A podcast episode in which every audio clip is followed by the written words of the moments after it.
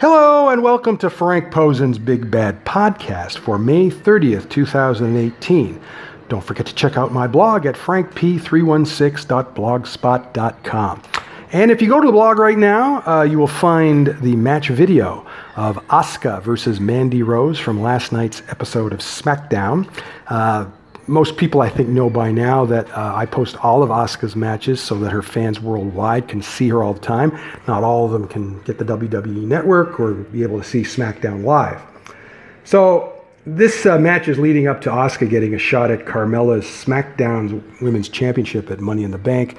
Uh, for those not familiar with Mandy Rose, her real name is Amanda Saccomanno, and she was on the most recent Tough Enough. She's picking up wrestling fairly well, and of course, you know, working with Asuka helps all her opponents. Now, obviously, the WWE is trying to sell Mandy as super hot to the point that for the first time last night, they had her coming to the ring with soft focus.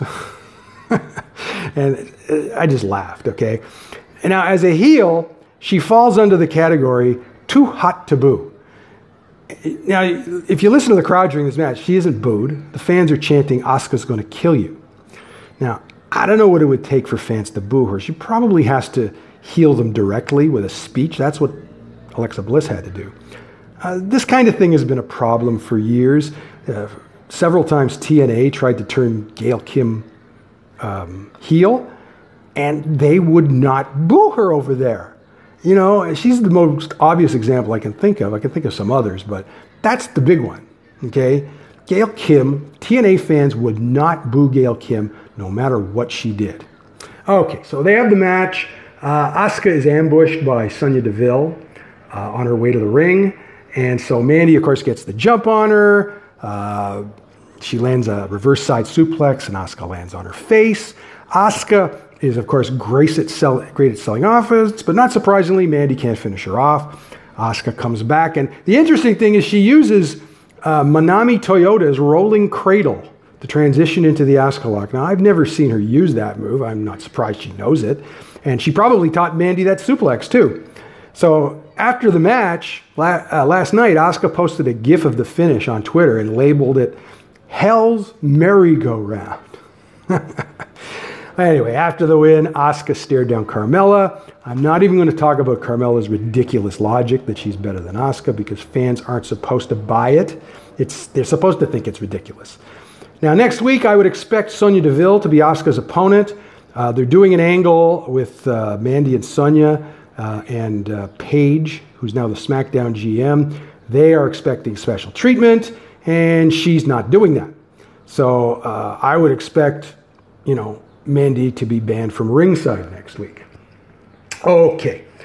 Now, yesterday, uh, Stardom held a press conference to announce that Io Shirai is leaving. And of course, as we all know, she's coming to the WWE. Uh, Io was at the press conference along with Stardom owner Rossy Ogawa. He did not look in a good mood, but you know, not particularly surprised. Uh, when he when Yuzuki Aikawa was pulled, he looked shell shocked. But this is actually a much bigger deal than that because um, it, we're talking about the WWE here. Uh, she says that her fi- Io says that her final Stardom show will be June 17th at Korakuen Hall. She'll be in a tag team match. They will announce the participants later. Io acknowledges the rumors that she was leaving last year. She does not mention failing the WWE physical, but she does say she was hesitant to leave last year. And this is because of uh, her book tour. She says the time is now right. She has told the Stardom locker room that she's leaving, and there was some crying, but they also said they would cheer for her. Her goal is for more people to see her work. So here's the thing about that Io Shirai is one of the best performers in the world. She can't do anything more in Japan. You know, she's at the top. Okay? She can't work in New Japan, so she's at the top. So she really should be on the biggest stage in the world, and that's the WWE. And this is exactly why Asuka was going to retire. She couldn't do anything more in Japan. She, Io says she's proud of what she has done for 11 years, but she's only 28 years old, and the time is now. She says when she first started wrestling, she didn't think it would be her career. Someone asked her if she would return to stardom in a few years. She, she said she would like to, but she doesn't know. And that's when Ogawa got annoyed with her and said he wanted her to promise her she would return someday. She just says she can't promise that, you know. Uh, believe it or not, someone asked about her cat. uh, and I should mention that when Kairi went home for Christmas um, to see her family, she came back to Florida with her dog Cheese. So I suppose Io could bring her cat, right? Anyway, she was asked if there's any pressure to perform on a bigger stage. She says, of course, but she is confident in her abilities and she looks forward to the challenge. She says she will always look back at her days in stardom fondly, but she's ready to perform on a worldwide stage. And I listen, I can't wait to see her. Uh, we're going to see her first at the Mae Young Classic, and don't be shocked if she wins. Okay? And of course, she's very good friends with uh, both Asuka and Kairi, so that'll be a fantastic reunion, especially with Kairi. She basically trained Kairi, okay? So a lot of the moves that you see Kairi do were taught to her by Io Shirai. All right?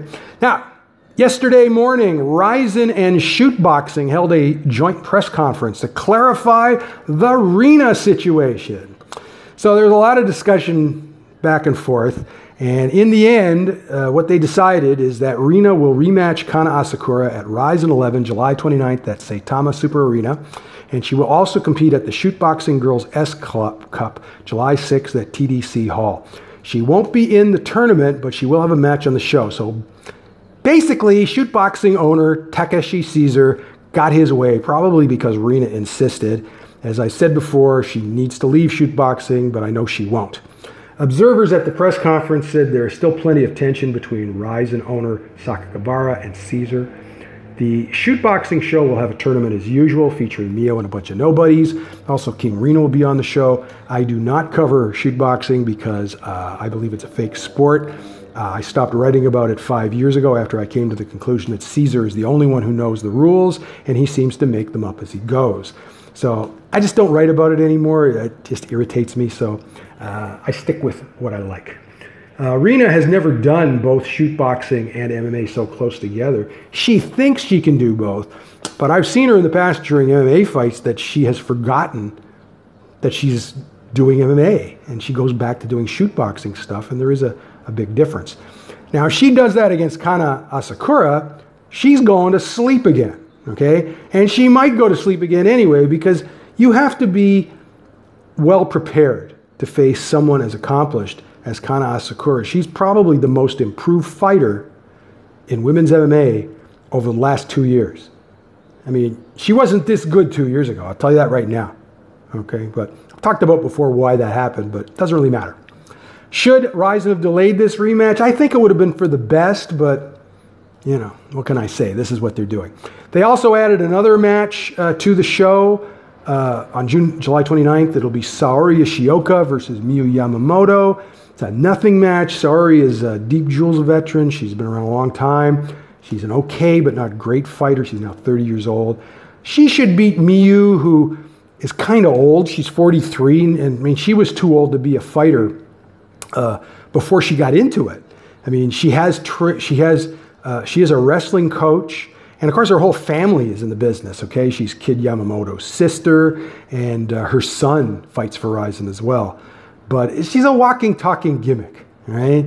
Um, you know, uh, I'm not a fan of, of doing stuff like that. But, you know, in the end, at least Sakakibara and Caesar buried the hatchet in Sakakibara's head. Anyways, that's it for today. As I said, don't forget to check out my blog at frankp316.blogspot.com. And uh, you can leave a, a, voice message on my podcast, uh, and I will be more than happy to, happy to answer any questions. And to subscribe to my blog, you can go to uh, Google Play Music or iTunes or any other of the great services out there, and you can do so. Uh, I will be back probably tomorrow with a uh, UFC Fight Night 131 preview. The fight this week is on Friday. So until then, have a good day.